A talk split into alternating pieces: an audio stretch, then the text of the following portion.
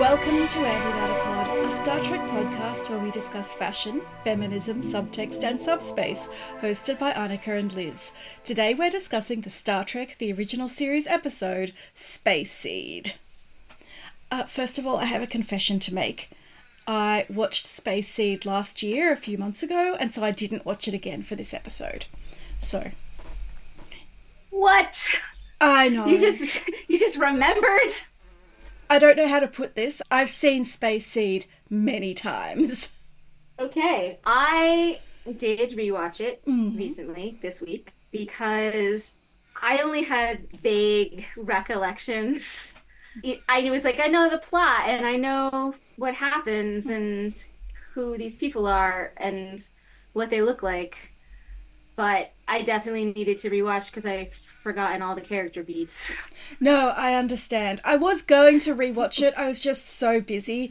And then I got distracted by this terrible, amazing Paramount Plus series about a manufactured Australian pop group in nineteen ninety-nine. Suffice to say, rewatching an episode of Star Trek that I don't really love and that I've seen quite recently didn't seem that appealing. Not even for you. I got to put Space Seed in my weekly T V recaps, so that, that was fun. So let's get the elephant in the room out of the way first. This episode is super racist. I, I don't in, think in that's many, a radical. In many ways. Yeah. No, I think that they knew that in nineteen sixty-seven. Mm. But, I mean, there's the behind-the-scenes racism and the in-front-of-the-scenes racism. They do make a point of saying that all races are represented or something mm. like that. Which is a step that the Wrath of Khan did not bother with. You know, in Wrath of Khan, all of his followers are blonde-haired, blue-eyed, Aryan white people. Yeah, Aryan. Very, very Aryan. I, I guess I'm glad they include that line. Yes. It was, it was a choice. Mm. It was a choice mm. to make Khan a Sikh. Yes. I think they used the word. Yes, they did. And it was also a choice to cast not an East Asian. yeah, yeah. I, I definitely think that even now, like, this South Asian man is incredibly sexy and powerful and charismatic would be kind of progressive, like, South Asian men are so often yeah South Asian men desexualized, kind of. If they are in any way sexual, it's depicted in a creepy way. Yeah, I was gonna say they're either depicted as asexual or as extremely sexual, or everybody like finds them beautiful mm, yeah in that yeah. kind of disturbing way where it's You're, like a plot point that yeah. everybody wants them. You're either Naveen Andrews or Sunny Balwani. Yeah. Yeah. So yes, and I was, it was just like you, you could have not made him South Asian. Right. That, that, that would have been the best option. Hey, the best actor for the role is Ricardo Montalban. Let's just tweak the script a little to make the character Mexican. Yeah. It, it's not hard. Yeah, I definitely I mean, think but, that a sexy, predatory Mexican hits very differently in in, in the sixties and now. Yeah, well, I was going to say that I think it compounds everything that my impression of, I was going to say in the sixties, but no, now, this certain group of Americans mm. can't imagine a Mexican man as super intelligent. Yeah, that's very true. Which is just more racism is what I'm saying, but there is actually no way to do this that's not racist, because I think this is a fundamental flaw in the script. You know, this man from the past is so sexy and exotic and charismatic, not like the milquetoast soy boy cucks of the twenty-two sixties. Who are represented by Captain Kirk, mm, mm. which is bizarro world. Oh, I think it's a really fascinating insight into what Kirk was intended to be versus what he evolved mm. into. Because one thing that really struck me when I was rewatching season one last year is that Kirk was that nineteen sixties version of non-toxic masculinity. He drinks his respect women juice. He tells Charlie X not to pursue women who aren't interested in him. He is a really good male character. He's just a very dated version of that character, and really nothing revolutionary is happening with Pike, except that Pike is written in the twenty twenties, not in the nineteen sixties. Right. And so, yes, compared with Khan, Kirk is, you know... It's just, he's a bit yeah, of a beta. I, I should start the episode by saying I don't like this episode. Oh, no, no, not at all. This episode is bad. Even structurally, the final third of the episode is a completely random courtroom drama. I mean, can you it's... imagine if Discovery tried to pull that now? The fanboys would be furious. But Wrath of Khan isn't my favorite film either, so I think it's a very good film, but the things that I like about Wrath of Khan don't seem to be the things that people who make Star Trek like about Wrath of Khan.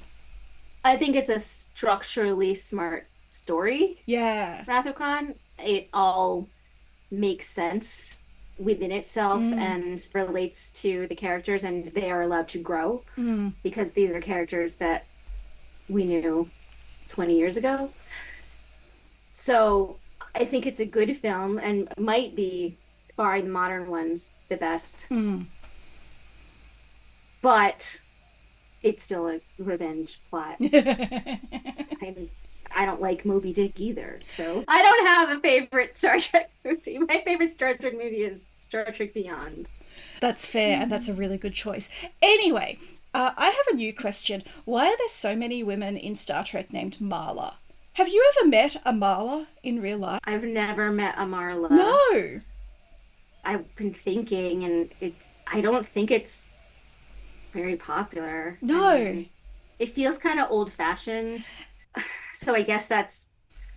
When I hear the name Marla, I picture like the mum in a nineteen seventies sitcom with that sort of bowl perm and a thick turtleneck sweater and a vest. Right, it's, but it's interesting because you said there were four Marlas mm. listed on, on Memory Alpha, and I was like, okay, let me find out who the Marlas are. Yep. Marla McGivers, who's in this episode, has the biggest role. Yes. The second biggest being Marla Gilmore, who's who- from Equinox. Yes. And then there are two Marlas who we don't actually meet because they're dead mm. by mm. the time their episode airs. There's Marla Finn, who is in that bad seventh season T N G episode about oh, a yeah. murder with a love triangle. And Worf is having visions. Anyway, so mm. there's mm. that dead Marla who is having a relationship with two men at once. Then there's Marla Astor, who is Jeremy Astor's dead mother, mm. who is just a random security person on the Enterprise, and we don't learn anything about her. But based on the other three Marlas, I assume that she's very problematic. I've never met a Marla. I think it's a nice name, but it seems like a name that only exists in television of a certain era. And apparently that era is the sixties through to the uh, nineties. Yes. It made me think of the infamous Marthas of D C Comics. Oh, yes. And how angelic they are mm, and mm. and perfectly good, the those uh, Superman and Batman's moms are. And so I was like, these are like the, uh, you know, the Mirror Universe versions of the Marthas are the Marlas. So that's yes. that's where I went with it mm. in a very... Annika type way. No, no. I was also thinking that the quote unquote captain's woman in Mirror Mirror is a Marlene. And I actually wonder, mm-hmm, mm-hmm. because this started in the sixties, is this a derivative of Marlene, as in Marlene Dietrich, as in an older woman who sort of appears in Hollywood already with a past? She could never play an ingenue. She has a complicated and controversial sexual identity. I, I think Marla feels like a softened T V-friendly version of Marlene. Mm-hmm, mm-hmm. A little bit twisted. A little bit twisted. Speaking of, how many serial killers do we think Marla McGivers has written to in prison? I mean, it's the future. Mm. So she can do full-on, like, recordings. Yeah. In her quarters full of past buff men mm. that she paints. You know... There's something really wrong with Marla McGivers. Oh, my gosh. I was thinking yesterday, there are not many women in Star Trek that I dislike. You know, we have a whole series of episodes about how Kai Winn deserves a better reputation. I hate Marla McGivers. I think she is a bad person. But I think she is a bad person in a really quite interesting way in twenty twenty-four, where we have the tradwife movement and, you know... the women who want to be the Andrew Tate high-value woman. And I think Marla was ahead of and behind her time. It's really scary. Yeah. When you said that, I was like, no.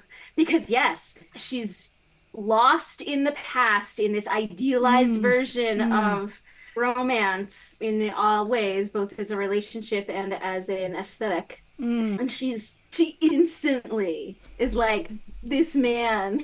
might be dying, but he he is mine. And then he's evil and she don't care. I think it's more of an attraction to her. I, I think that's definitely it. You know, you have the Twitter accounts with the Roman statue avatar, and that's always a red flag because they're always going on about how, you know, ancient cultures were superior and men were real men and art was real art, not this degenerate modern art stuff. That is the kind of fascist that Marla McGivers is. Yes. So, so yes, so to answer your question, how many serial killers is the Marla McGivers a pen pal to?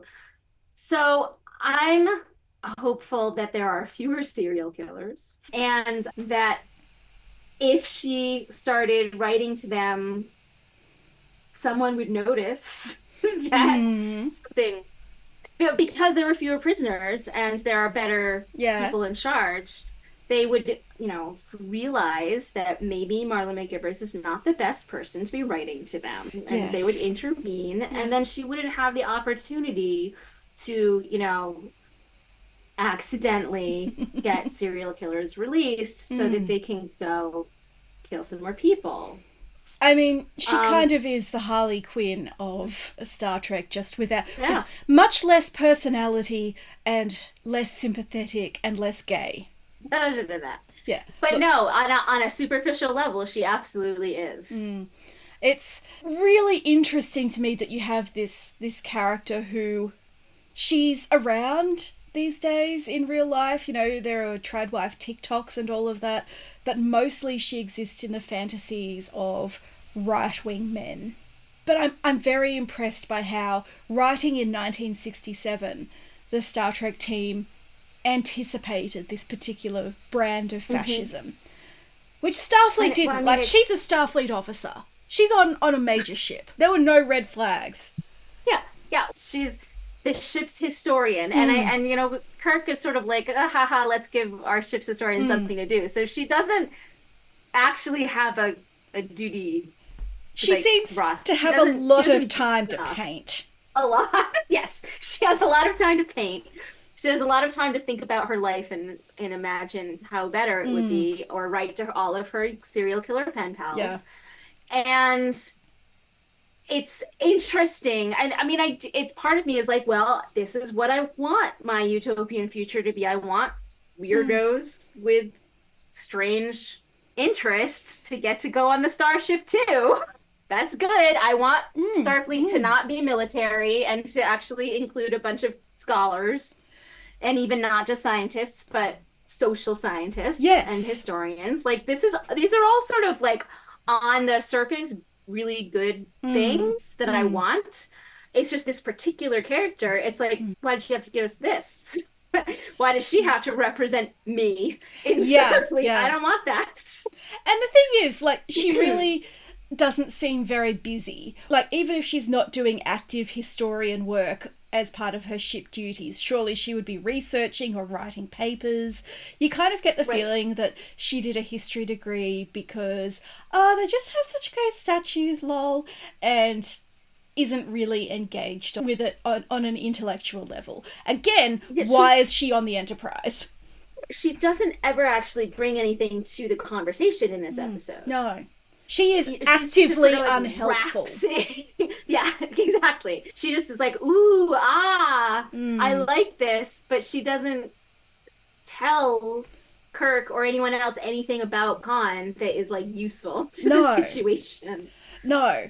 We see a ship's historian a second time in early Next Generation in The Big Goodbye, when Picard is like, I'm going to justify the amount of time I'm spending in my Dixon Hill holonovel by bringing the ship's historian in so he can treat it as, like, a source.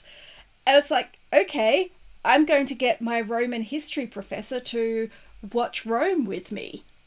Props to Jean-Luc for coming up with that. Oh, yeah, that's a great excuse. But, but yeah, that guy is also pretty useless. I mean, that's not his I mean, job. Part of it is, like, it's an, exactly nothing that happens mm. is is anything that he can help with, because these are not historic. No, they're historical documents.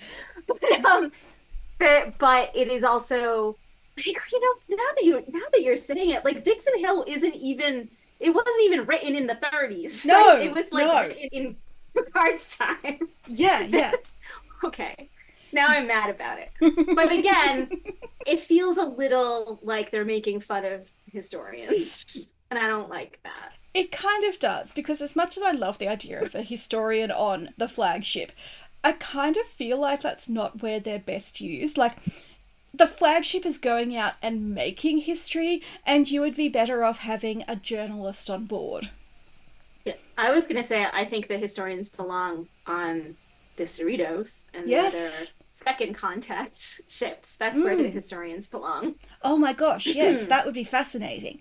Okay, dear Mike McMahon, please bring in the Cerritos ship's historian. They can be as weird as you like, but we want them to be good at their job. I hope I get to see him in person sometime soon and tell him so. Please do. Please tell him that we love him.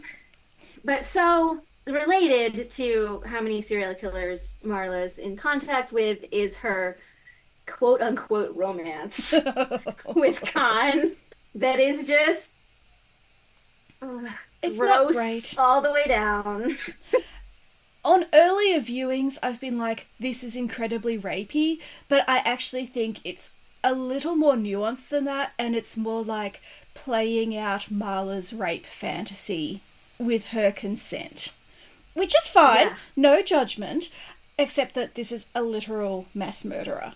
A literal continental level dictator that she is fantasizing with and about. Yeah, and all he has to do is touch her hair and she's like, I'm gonna throw away my entire career yeah. for you. Yeah. I'm in. I'm I'm in four thousand.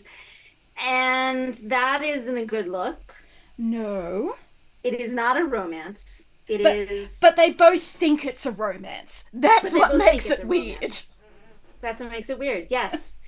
And then, again, in Wrath of Khan, his entire motivation is, my wife died. Yeah. It's like, okay, your wife that you knew for, like, four days? That wife? I mean, you do a mutiny together. That's, that's a bonding experience, I guess. I guess. Doesn't she canonically die within, like, a year of being on that planet? Like, yeah, I have no idea. They don't even get to live. Okay. So, yeah. Mainly, I just want to say I don't think it's a romance, and we. Sh- I, I don't think anyone does romanticize it, but I just want to say don't. And it relates to your description of her as a trad wife, because we shouldn't romanticize that either. No, it's culty and it's weird. And I was literally just reading about the number of murders of trans women and non-binary people by young women. And mm-hmm. I'm like, just as with young men, well, there is a far right radicalizing force moving yeah. among young women. And that's dangerous. And they're just really, really good at it. Yeah. They know what they're doing. And so we really need to get everybody out of this. We, we've already given them too much mm, power. Yeah.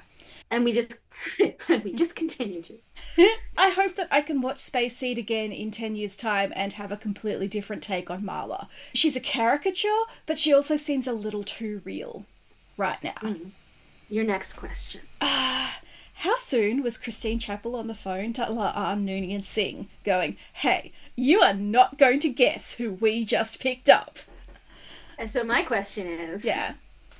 Now that we have Strange New Worlds, mm. does that make this episode better, worse, different? Does it just blow it out of the water and not make sense? I think Strange New Worlds has broken Space Seed.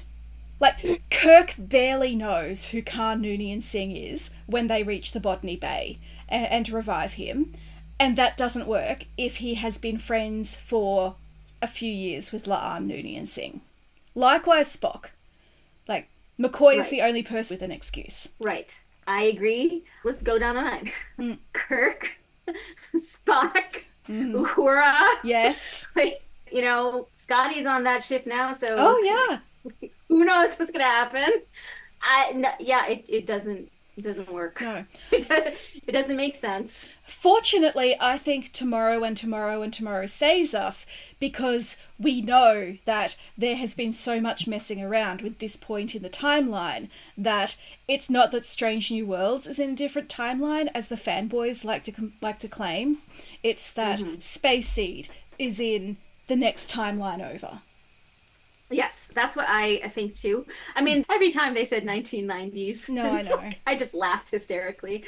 It was like nineteen ninety-two, nineteen ninety-seven. It was all very, it's like ha ha ha ha, mm. you know.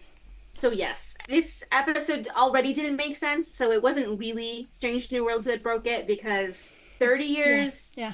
had gone by. So they they thought, oh well, that's really super far in the future. It's like just what Deep Space Nine did with past tense is, oh yeah, that's like, you know, twenty twenty-four. No one's gonna get to twenty twenty-four. No, yeah, and I love that line in mm. Tomorrow and Tomorrow and Tomorrow that makes it clear that it's it's sort of like the uh, the Terminator explanation, yes. as yes. that we we keep trying, and so we keep changing it, but we never fix it. So like that version of time travel, but that just means, and this is like the best thing for me, but the worst thing for those fanboys. It just means that every version of Star Trek is a little bit in a different axis, and they don't have to always come together. And there can mm. even be like mm. episodes within the same series that oh. might be on slightly different timelines, and that's okay. They're still all true. If you told me that consecutive episodes of the original series or Voyager were in different timelines, I would have no trouble believing that. There are whole sections of Voyager's early fifth season that I assume happened to the Coarse Oblivion Silverblood people, not the main crew. Mm-hmm. Because otherwise it makes right. no sense that we never mention that again. Right. It's all good. So I think, to answer my question, Strange New Worlds helps mm. because it makes it easy for me to say, I don't have to believe in this space suit timeline. That episode doesn't doesn't mean anything to me. I actually agree. I think Strange New Worlds breaks Space Seed, but it also repairs Space Seed. Like, I was never one of those people going, oh, they have three D communications in Discovery. That means it's not canon. The stuff like, if these people know each other, how does this episode work? That keeps me awake at night. The slightly different alternate universe explanation works just fine for me, but I really like the idea that Marla and La'an have met, because I feel like Marla seems like the type of person who would seek out the descendants of historical dictators. Like, she would say it's research for a thesis or something, but actually she would just be kind of weird and creepy. Yes, and the thing is that weird and they... creepy, the Marla McGivers story. That La'an would be uh, zero percent interested mm. in any of that. Uh, and Marla would be unable, like, she would try. She would start out trying to do that whole thesis thing and, and oh, you know, oh, well, you know, what a horrible, horrible person he was. Mm. Tell me more about how horrible mm. it is. Mm. But she would be unable to actually hide her admiration mm. of yeah. him. Yeah. And La'an would probably punch her in the face. I feel like La'an is probably, like, I'd say all of her family, the ones that weren't eaten by Gorn, are probably accustomed to having weirdos approach them this way because they haven't changed their names. It's like being a German named Hitler. If my name was Hitler, I would change my name. Yeah. I, in fact, my name was not Hitler, and I changed my name. Right. You don't even need so, a reason. Like, you just have to fill out the form. Saying, yeah. Uh, again, I I, am t- I know I've already gone on this rant, and so I will no, not go no. on the rant again, but the social workers mm. who helped out La'an after her entire family was eaten by Gorn... Yep. And did not change her name immediately. Are horrible people who are bad yeah. at their job. I firmly believe that the psych team helping La'an after that experience was led by Katrina Cornwell. And I believe that because I don't think Katrina was very good at her job as a psychiatrist. I'm just... Okay. First of all, you just gave me a big idea. Oh, please write it. Is it possible that there are men in this episode of Star Trek? Like, we've talked for half an hour mostly about Marla, but I understand there might be some men in this episode.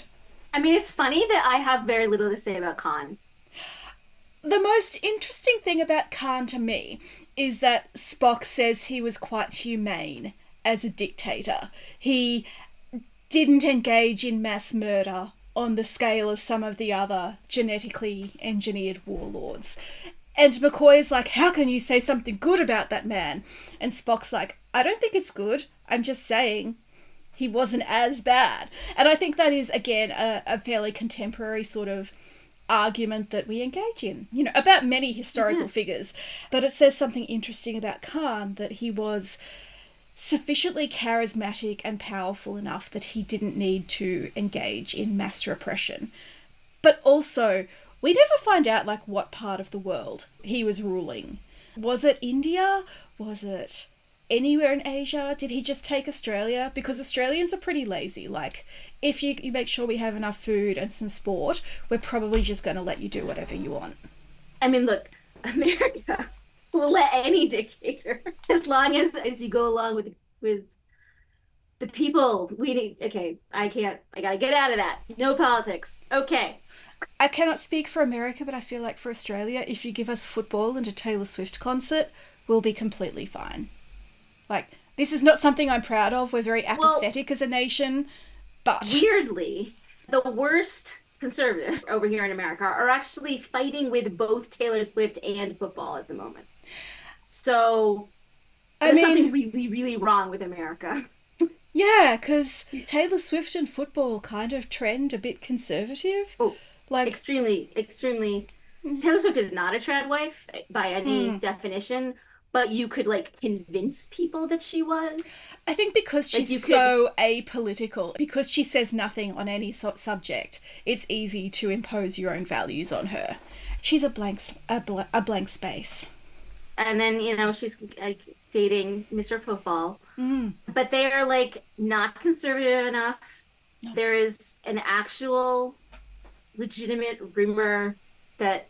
I mean, not legitimate, but, like, people believe it, that she is working, like, with the C I A to get Biden elected.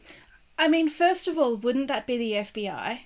Not um, to nitpick a genuinely batshit conspiracy theory. I, I mean, probably the F B I, too, because they're also against the F B I. what, were we, what were we talking about? I know it was about, oh, it was about Khan. Okay, yes. so... So Khan, do we even, like, yes, we don't know what he took over. The whole eugenics war mm. doesn't make sense to me on any level. Like, no, they do not go into any details. It all sounds impossible. And, like, I don't care. Okay, so he's Superman. I don't believe in the eugenics war. That's why I was like, this, this episode is stupid. So... like, they all took over their little place, and then they were like, we want there to be one, you know, like Highlander. And so they were all fighting against each other, and that's how we good guys won?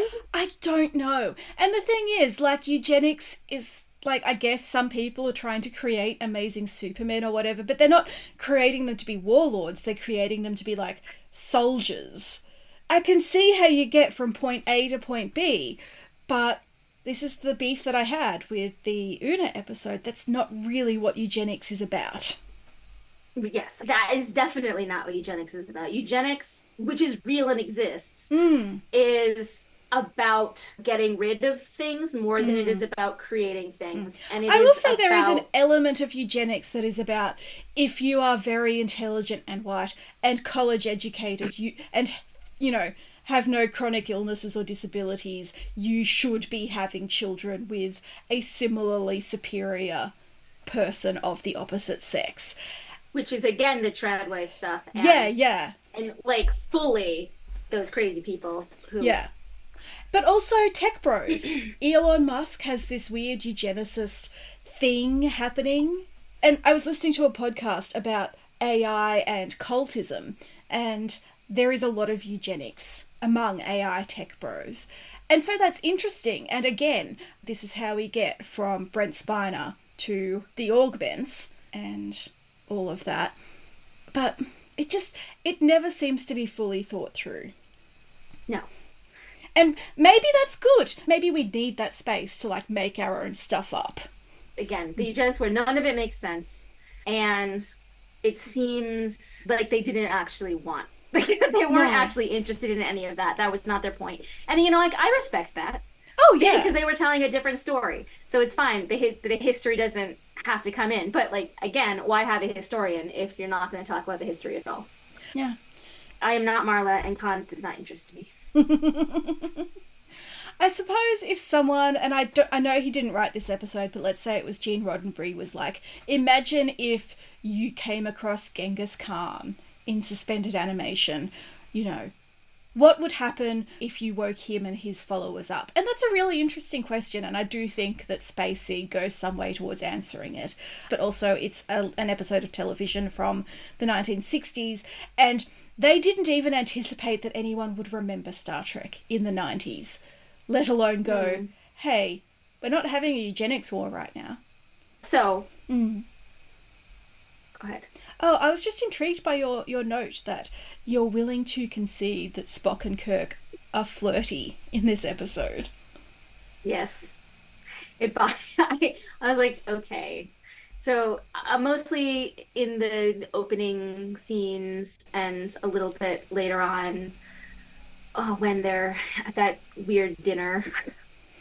But in particular, Kirk was mm. definitely poking the Spock, yes, to get him to react, which I guess is a thing that I knew happened, but I always remembered it being as, like, McCoy needling Spock to be emotional and Kirk sort of being there and making comments, but not, I don't know. And in this, it was like, it was just Kirk being flirty.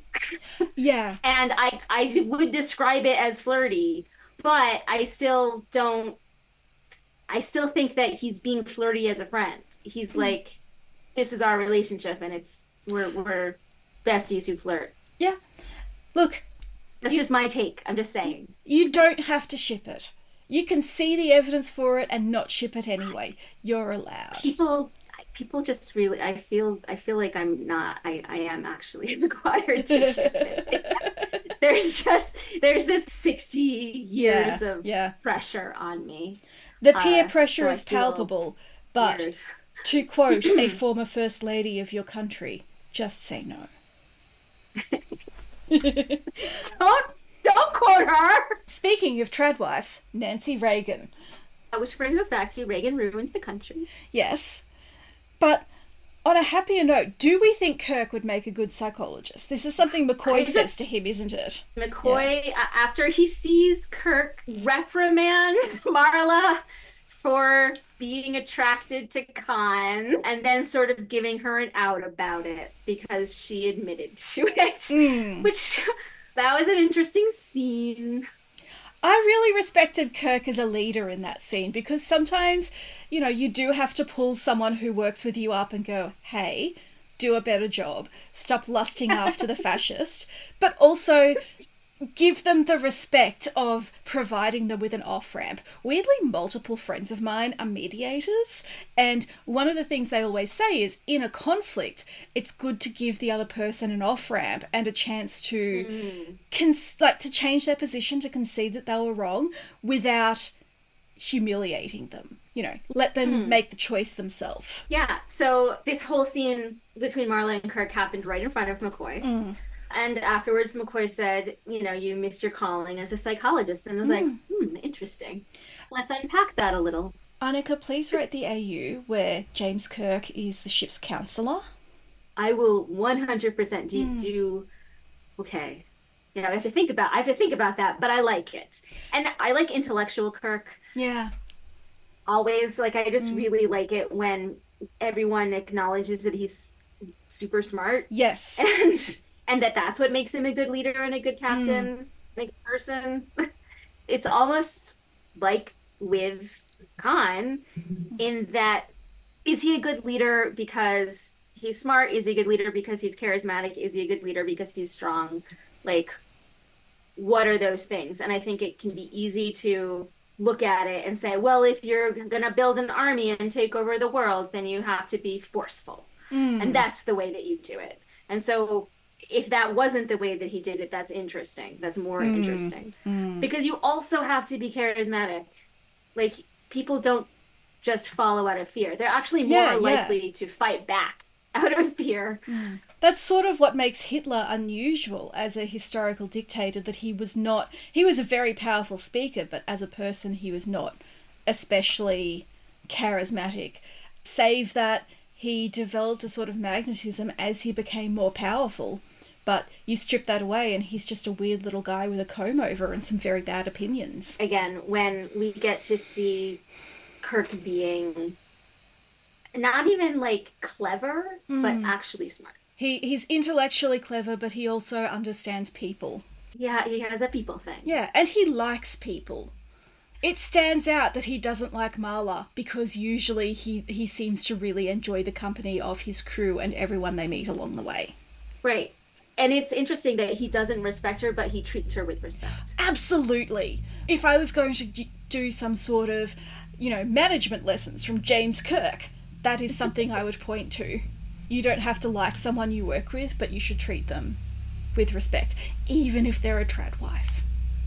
Right. Maybe especially because, if they're again, a trad wife. Because, again, you have to give them that off-ramp. I, I know everyone says we're supposed to treat people we don't agree with poorly mm. by default, mm. but I think we need to have those conversations or they're just going to take over the world.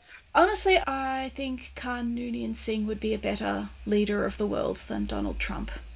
I'm just putting that I out see, there. I don't want to have these conversations, mm. but I mean, mm. Mm. at least Khan is smart. Yeah. Unfortunately, Khan would never win the Republican nomination because he is not white. But anyway, let's talk about the sleeping nets. I do enjoy a world dictator who sleeps under gold mesh. They're just hilarious to me. Mm. The costume designer was like, okay, so we have a ship full of like eighty people mm. who are from the nineties. And they, they're, they're asleep for all these years and they have a, you know, low heartbeat and they're not dead, but not alive. Mm. What should they wear? And like, if it were me, I would be mm. like a tank top. You know? They should wear military skivvies mm. like in Aliens mm. because that's normal. No, but gold no, mesh. Gold mesh.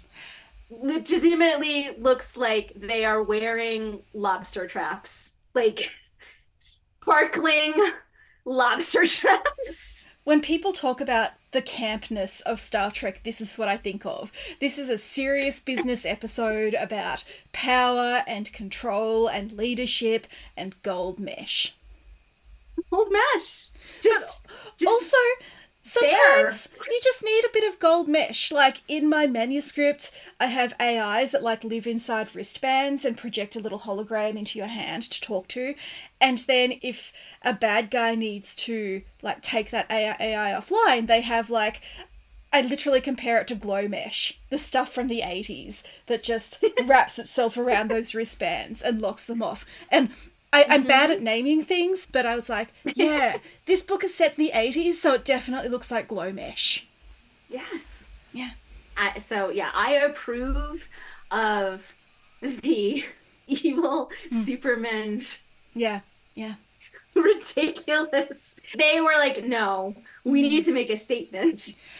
Someone out there has definitely cosplayed the sleeping super people, and I respect them very deeply for it. I respect them. I love it. Yeah. It was just, it's very, it's delightful. And then finally, you have a note here that says Marla hair discourse. And I, my first reaction is, ew, but please explain. Yeah, it's really entertaining to me. So Khan, he meets Marla and immediately is like, your hair is wrong. Let mm. me fix it. Mm. And he starts playing with it. And she has a elaborate sixties updo, like yeah. everyone yes. in the original series. And he, I guess, is suggesting that she take it all down and it mm. be natural mm. and, and mm. light and fluffy, which... she later does. He starts unpinning it without asking her, and that is such a pickup artist move. Like, oh, I'm sure he's a pickup artist. Oh, like, one hundred percent. He would, he would one hundred percent write a book about mm. uh, how I got Marla, and you can too. Yeah. And yeah. it would be all about how he just straight up, like, I am not joking, meets her and does this. Yeah, yeah. It's it is the ultimate like, neg. Oh, you're here. Let me fix your hair. Mm. And I'm sort of like, did they take like multiple takes of this and they just didn't want to keep putting her hair back? Because he's actually bad at it. Oh, yeah. He doesn't really succeed in any way. And it, it's also not clear to me what he wants her to do no, until no. the second scene where she has all her hair down. And he's like, oh, you changed it for me. And I'm like, oh, that's what you wanted. Okay. I didn't get that. I feel like um, that is as far as he thing. was able to get before running into the interlocked pins and wigs that clearly went into that hairstyle. My best friend is very into sixties fashion. And one of her hobbies used to be buying wigs and buying falls and recreating those hairstyles, and there is so much fake hair happening in in those styles. Absolutely. So the the discourse is beyond just ew to all mm. of that. Is it's fun to look back you know, now that we're in twenty twenty-four, to look mm. at, at her updo mm. and see that as like too professional. Yeah. Yeah, that is too um, which, is, which is one hundred percent this, the subtext is mm. that, right, she is not a wife, wifey. Mm. Like, mm. he wants her to be a wifey, and she is being a businesswoman. Yeah. But her businesswoman is is something that if anyone wore today to, like, a conference yeah. or whatever, or to, you know, if they were a lawyer and went to court in that, no one would take them seriously. By any stretch of the imagination. No, no. And, you know, no one, no teenager, let alone an adult woman, would wear a skirt that short in twenty twenty-four. Oh, my goodness. The beginning scene, Uhura was sitting in the back, and mm. it was straight up, like, at her waist. Like, oh, yeah, her yeah. entire butt was, was out. I yeah. was just like, yikes. Like, this is not how it should be. No, you shouldn't have to match your underwear to your work uniform unless you're like working at a place where you've agreed to that and it's part of the job. But yeah, I understand the historical context of the miniskirt and all that, but I also think people need to remember that the Star Trek miniskirts were mini even by the standards of the sixties. They were extreme. And also just, I again, that they are at work. Yeah. Yeah. And there should just be, I don't know, I wear costumes to mm. work. So I'm not saying you can't wear whatever, but the the juxtaposition of there are all these ranks and there's all mm. these rules and everyone has a duty and Uhura has just as much authority as everyone else on this mm. bridge, and what she's wearing. Yeah. Is, yeah. is, is it it's jarring. At the convention I went to last year, I met a woman who had made a T O S uniform from an original pattern. So it was completely perfect. You know, those complicated seams that are on the front of the women's mm-hmm. uniforms. She had all of that. And she was like, yeah, I added two inches to the skirt because I just couldn't go out like that. And it was still a very short skirt. It's just like, I can't, okay. Yeah, yeah. Yeah, but it's just delightful to me that Marla's extremely sixties, extremely overdone, extremely mm. feminine mm. hair was too much for Khan. I mean, that's a red flag right there. I realize the man has a whole, like, biography of red flags. But he he just is a red flag. Oh yeah, red flag. Yeah. yeah. I would like to know more All about right. Khan's first wife. Now that we know that he has living descendants, like, hmm. what happened to her? Was she an augment? Was she just another trad wife that he found and liked? This is another thing. So, how many generations are there, do you think, in between nineteen nineties? Khan, or well, even twenty, twenty twenties Khan's call him twenty twenties mm. Khan because he's a little kid there, right? So yeah. we'll even go to twenty fifty. We say about eight, maybe yeah. ish. I'm bad at generational math. Well, I don't, I don't know when Strange New Worlds happens, mm. but so so twenty fifty to twenty about twenty-two fifty. twenty, so two hundred years. So yeah, I mean, long, let's give them a little bit long. Five, let's call it mm. five generations. Mm. How did that happen? how, are, how are the augments? How are the augments? Like, if the augments took over and then we got the world back, did they just join the pot? Like, I, I'm. That's cool. Okay, great. Did they join the population, and My... or did they like rape a bunch of people while they were at I mean, war, and I... that's where the babies came from? Again, change your name. Yeah. But I, so I, I don't understand. The impression how any of that happens. That I got from Enterprise was that most of the augments and the warlords and whatnot were maybe executed or something, and then a bunch of fetuses were found in storage, and Brent Spiner stole them and took them and raised them, but. La'an is here, so we know that Khan himself had a family, a biological family. A biological family that they, like, were proud of mm. because they kept the name. Yeah. Like, frankly, Again. La'an, change your name. You don't like him.